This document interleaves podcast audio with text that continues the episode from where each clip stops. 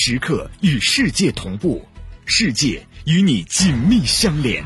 听世界，Listen to the world，观天下，To see the world。我们作为大国还讲了，不光是利益，还有道义。作为日本来说，他就不想开放这个市场。亚投行其实是一个我们釜底抽薪的一个好招数。这些基础设施建设，我们太在乎。我们说我们是第二，没人敢说它是第一。上午的十点十五分，听众朋友们，大家好，欢迎收听《听世界》。以下的节目当中，我们将共同来关注美日 TPP 谈判仍存分歧，世行行长公开支持中国筹建亚投行，引起美国媒体不满。法军空袭伊斯兰国在伊拉克的目标，警惕伊斯兰国开辟第二战场。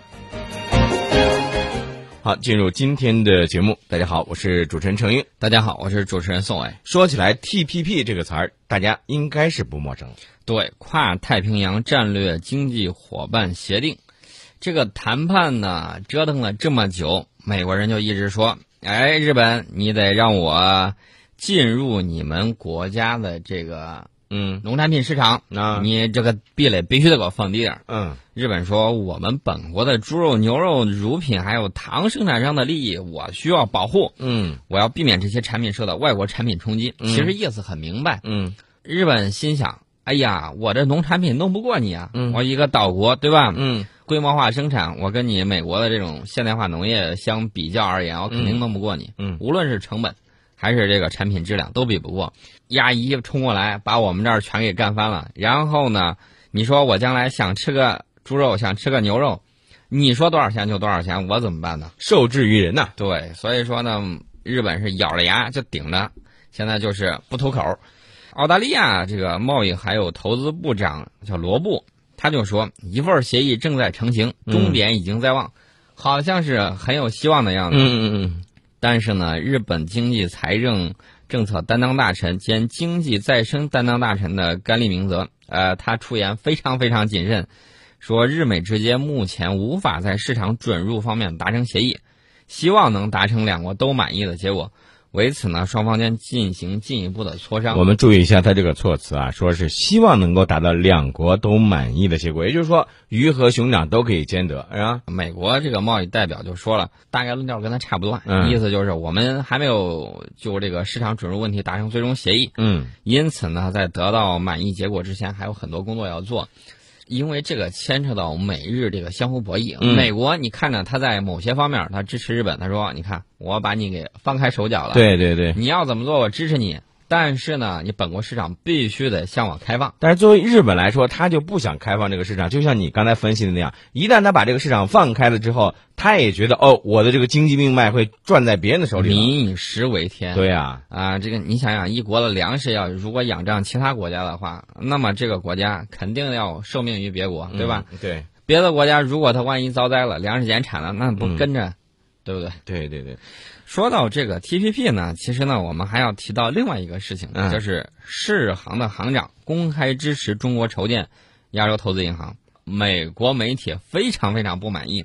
世行的行长日前就公开表示说：“嗯、哎呀，我支持你搞这个，而且呢，我丝毫没有感到世界银行会受到威胁。”嗯，这个美国《华盛顿时报》啊等等这些说了一点，说你这个行长奥巴马政府提名的。嗯。但是呢，在这个问题上，你跟啊我们美国政府意见相左，你到底什么意思？哎，你说到这儿，我就想起来呀，你说像他的这个呃说法非常有意思啊，世界银行对吧？嗯，那顾名思义，那世界银行我应该是在全世界的范围内来考虑这个问题，对吧？嗯、但是你看见没有，《华盛顿时报》他提到的说，金庸是这个奥巴马政府提名的世界银行行长，那这个潜台词是不是就意味着说？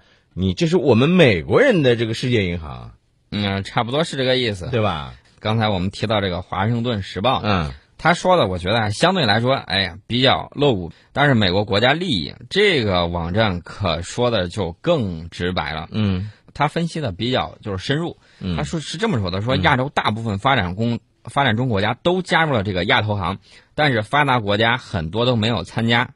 他说潜在的原因。不管怎么解释，就是一点，美国不同意。你看，最关键的这一点就是美国不同意，因为美国不同意，所以呢，这些国家呢就不加入。而且呢，最近还有英国的《金融时报》啊，美国的《纽约时报》这些欧美的这种主流媒体，嗯这个就披露美国政府接力说服这个澳大利亚、韩国等国家远离亚投行，弄了一大堆理由。其实呢，我要给大家说说这个亚投行，其实是一个我们釜底抽薪的一个好招数。嗯为什么这么说呢？我们要看到这个亚洲投资银行对中国来说，它这个意义是战略性的，嗯嗯呃，跟我们的这个国家战略是配套的。嗯怎么个配套法呢？去年的时候，习大大就提出了两个关乎中华崛起的中国国家战略，这两个战略是中国的全球战略，嗯一个是丝绸之路经济带战略，还有一个是二十一世纪海上丝绸之路战略。这两个战略目标就是要整合欧亚非三个大陆，嗯要惠及欧亚非这个大陆上每一个人，这也是符合这个世界发展的这种潮流的。嗯要搞这个战略，就要解决交通运输、通信这这些基础设施的问题。嗯那大家都知道，这些基础设施建设我们太在行了。我们说我们是第二，没人敢说它是第一，是吧？另外呢，还有就是我们中国的这种资本输出，嗯还有工业输出，嗯也需要通过这些战略去实现。嗯而且最终呢，就是加快我们人民币的这种国际化进程。嗯嗯我因为我们现在工业能力已经大规模释放，嗯目前来看产能过剩，有些行业确实是产能过剩的，嗯急需要进行工业产品还有工程建设的这种工业输出，开拓和占领更多的这种国际市场。如果有了这个亚洲投资银行，那么亚洲很多的基础设施投资建设项目，在我们的这种推动下，就可以顺理成章的这个拿到。嗯比如说，我们输出的这个钱，嗯很大一部分通过制造业和工程这个输出又流了回来。嗯嗯大家明白，美国人玩的也是这一套。你看他去了，经常说：“哎呀，我无偿支援你什么什么点儿。嗯但是前提是你得买我的产品，嗯那么市场就被他占领了，对吧？嗯嗯他无非把左手的钱拿到右手，嗯在人家国家转了一圈之后，有更多了之后，哎，沾了更多的小票子，然后又回去了。嗯这是美国人经常干的事儿。我们作为大国还讲了，不光是利益，还有道义。这就是我们为什么要跟比他要高的这么一点。对，哎，还有一个，刚才你分析了这么多之后，我是在想，其实世界银行啊，它本身呢，因为它不是一个政治组织，对吧？对，啊，那么像嗯美国的这个《华盛顿时报》，包括美国的这个国家利益网站所说的这些，不管是委婉的也好，或者露骨的也好，这些不满啊，对于这这个看法呢，其实人家世界银行的行长就说了，说我们这个协议的条款当中没有涉足国内政治，所以说。你像他这个对于世界银行的这个影响啊，其实应该说是可以忽略不计吧。所以说你要想知道美国对亚洲投行的这种立场，就得问问美国政府。嗯呃，我们的这个亚投行呢，其实还有点抢世界银行生意的这种意味。但是人家不怕呀，人家说了，不不，我告诉你是什么情况。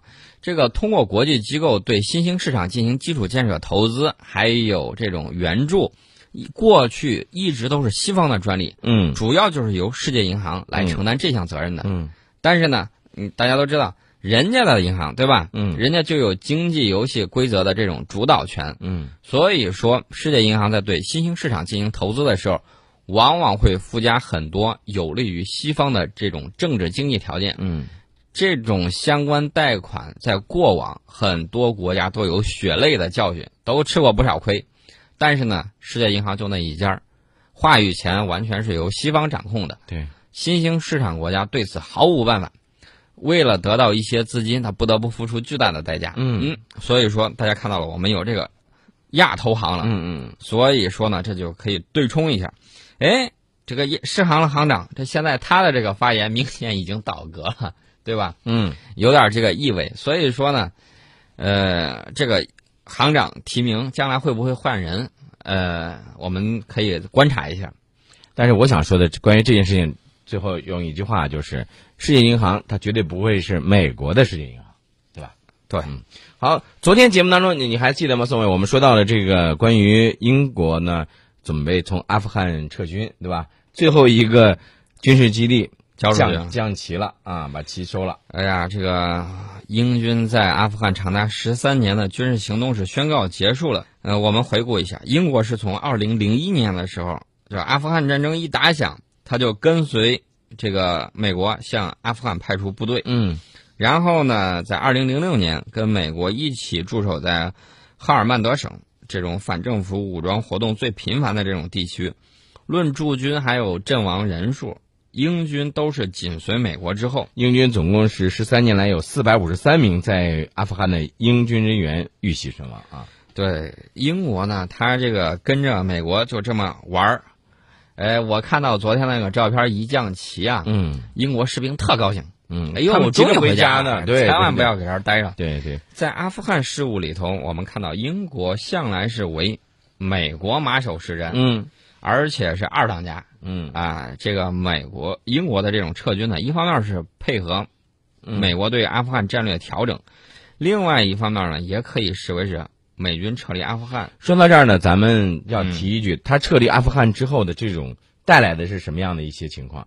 伊拉克大家看到了是一个什么样的一个情况，对吧？对，嗯，利比亚大家看到了又是一个什么情况？你看这个抓北约联军的这个西南地区总部副官，英军的一个官员，高层官员，他叫汤姆森，他就说了，阿富汗安全部队对接手防务已经做了充足准备，嗯，英美的移交工作是负责任和有条理。这个话听得何其熟悉啊！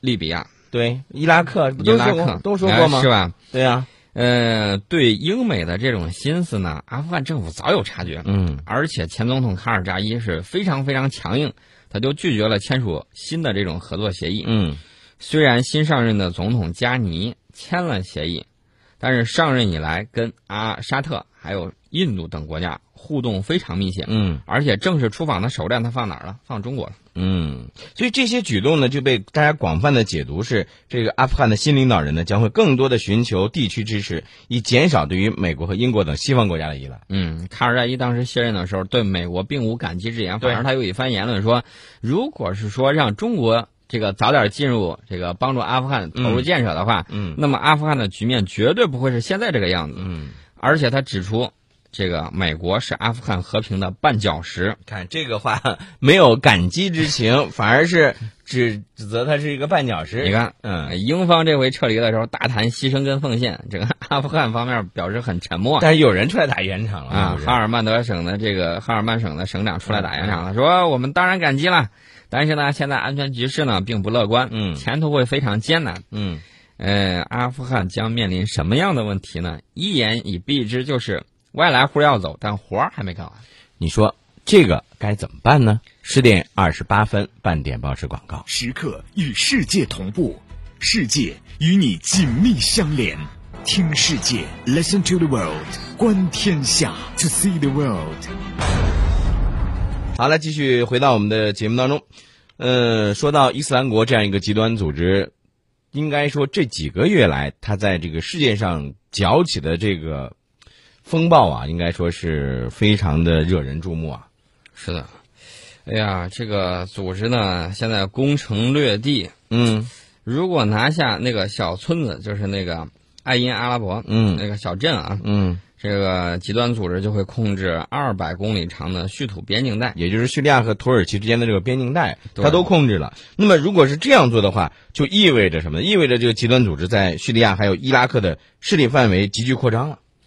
对啊，这个美国呢选择向库尔德武装空投武器，嗯但是呢，执行任务的美军士兵有点忙，呃，一忙那个就容易慌，自摆乌龙。了之后就把一些先进武器装备呢都给投到这个极端组织手里了。你记不记得好像还说了这个极端组织的这个武装分子，他们拿到这个武器以后还这个涮涮一把这个美国士兵。呃，这个美国呢带着盟友现在是加紧实习呃实施这种空袭，嗯算起来钱没少花呀，这个已经空袭两个多月了，效果如何呢？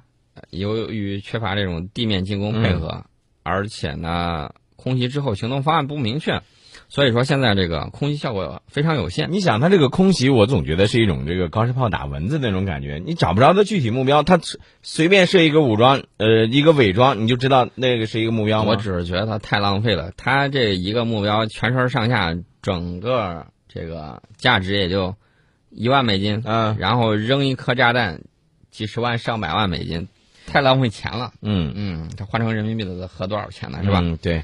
呃，说到这个伊斯兰国这个武装啊，现在你发现没有，这个越来越多的极端组织通过一些新媒体的这个技术来宣传推广，包括这个咱们说到这个伊斯兰国，他在这方面应该说是煞费苦心，他通过互联网来大肆的去宣扬、渲染这些暴力极端的内容。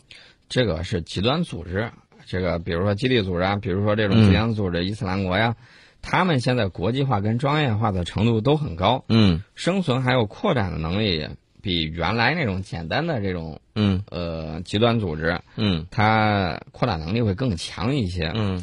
所以说呢，面对在虚拟空间这种攻城略地，任何国家都不能等闲视之，当务之急是及时阻止这种极端组织开辟这种虚拟世界的这种第二战场。这个第二战场也是应该注意的啊。嗯，呃，你刚才说到的这个空袭，美军呢是一再的对这个空对这个极端组织进行空袭，那他的盟友是谁呢？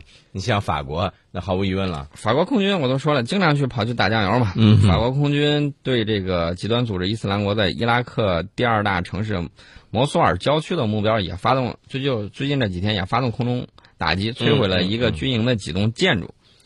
呃，但是呢，我一说这个炸弹数，大家可能都觉得，哎呦，太少了，就投了四枚炸弹，两架飞机投了四枚炸弹。一个一个弄了两枚是吧？嗯，那那你说他这个其实目的并不是说真的是，呃，想跟着美国去打击这个极端组织的，而是我就是做做样子，要不然花那么多钱回去又该又该受批评了。大家看到了这个法国军队还有其他国家的这几个军队在利比亚战场上的这个表现。嗯打着打着，就有几个小国就说：“我中途得退出了。”嗯为啥呢？我武器装备这个储备量不够，嗯打完了，嗯呃，拜拜了您呢，我走了，嗯您您几个老大先上吧。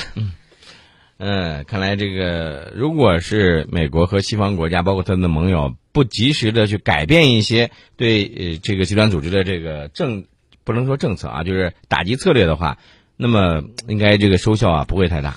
按理说，这个库尔德呃武装人员应该跟土耳其一块儿，哎，嗯防守一下边境。但是呢，现在他俩又掐起来了。这个反政府的这种库尔德工人党武装，嗯跟宪兵打了一下，嗯然后呢，把土耳其宪兵打死了三个。土耳其其实很不想、很不愿意让库尔德工人党武装做大。对，我们回顾一点历史背景，他这个组织成立于一九七九年，它有什么目的呢？就是试图通过武力，在土耳其、伊拉克还有伊朗、叙利亚交界处的这种库尔德人聚集区嗯建立独立国家。嗯这个组织被土耳其政府取缔之后呢，他的武装人员大多数都躲在伊拉克北部地区，嗯，而且经常潜入土耳其境内实施袭击。经常会搞点这个小动作。嗯，所以说呢，这个土耳其，你看那么多坦克在那儿啊，嗯就是不去进攻，嗯这也是有原因的。其实就是想让他们自己先互耗一阵儿，对然后他再出手。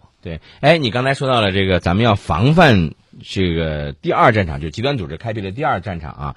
我问你一个问题，宋伟，你比如说，呃，假如有这样一道问题，说究竟谁对世界和平的威胁更大？给你两个选择，伊斯兰国还是美国？那你会选哪个呢？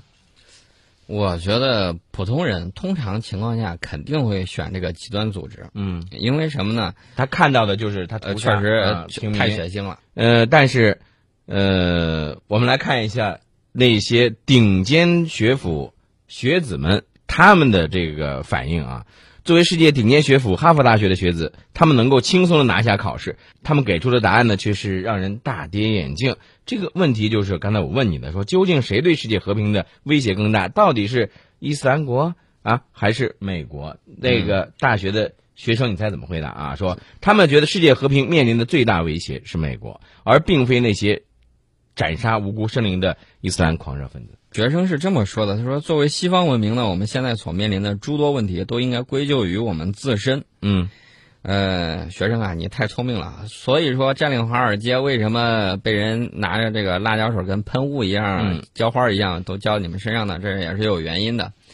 这个学生直接就暴露了，嗯说美国的帝国主义及其自身在中东石油利益的保护行为正在破坏该地区的稳定。对，所以说呢，它会令极端组织这样的这种组织获得力量。对，其实你发现没有，宋伟，就是即使对这些极端组织斩杀无辜生灵，我们表示愤慨，对吧？同样，对于到底是谁培养了这些恐怖组织，大家呢心里也都有一个答案，没人会告诉你的。嗯，但是大家都会知道这个答案是谁啊。呃，最后呢，我们再花一点时间呢，来简单说一下埃博拉的防控。呃，我我想问一下宋伟，这一段时间这个埃博拉的这个防控呢，其实各个国家呢都在进行，对吧？对。但是我注意到一条这个新闻，就是前两天看到的，说美国的有一个这个也是抗击埃博拉的这个这个疾病的一个护士，他当时呢也是因为被疑怀疑疑似是这个患上了埃博拉，结果呢被八辆警车给。带到了这个这个医院去，美国怎么防治呢？那是他的事情。嗯，但是呢，这个埃博拉疫情气势汹汹的，迄今为止，全球确诊疑似或者可能感染的这个病例已经突破一万这个关口了，死亡人数逼近五千人。嗯，八个国家有本土或者是输入型的这种感染病例。嗯。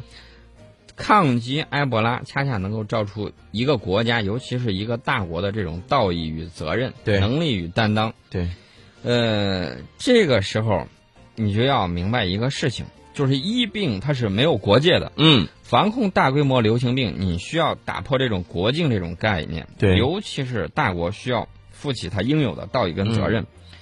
我们始终是站在最前面的。嗯。这不是我们自个儿在吹嘘自个儿，这是全非洲啊，嗯，人家是自己说的。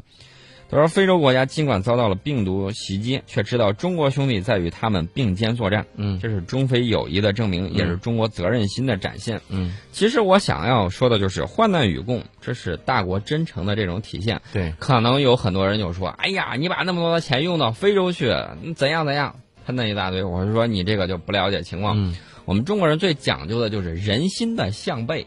对，大家都知道这个天时不如地利，地利不如人和。嗯，那么我们在这种情况下，哎，美国在中东那儿打仗啊，在阿富汗那儿撤军啊，等等，这些东西跟我们都没有关系。对，我们在世界上表现的是什么？文明、和平、发展。对，所以说呢，这个就是将来人心的向背。那他美国，它虽然经济有所衰落，嗯，但是你不要忘了人家。无论是军事还是政治能力都是超强的。对，那么我们需要怎么做？大家已经有一个判断。嗯，好了，十点四十七分了，结束我们今天的听世界。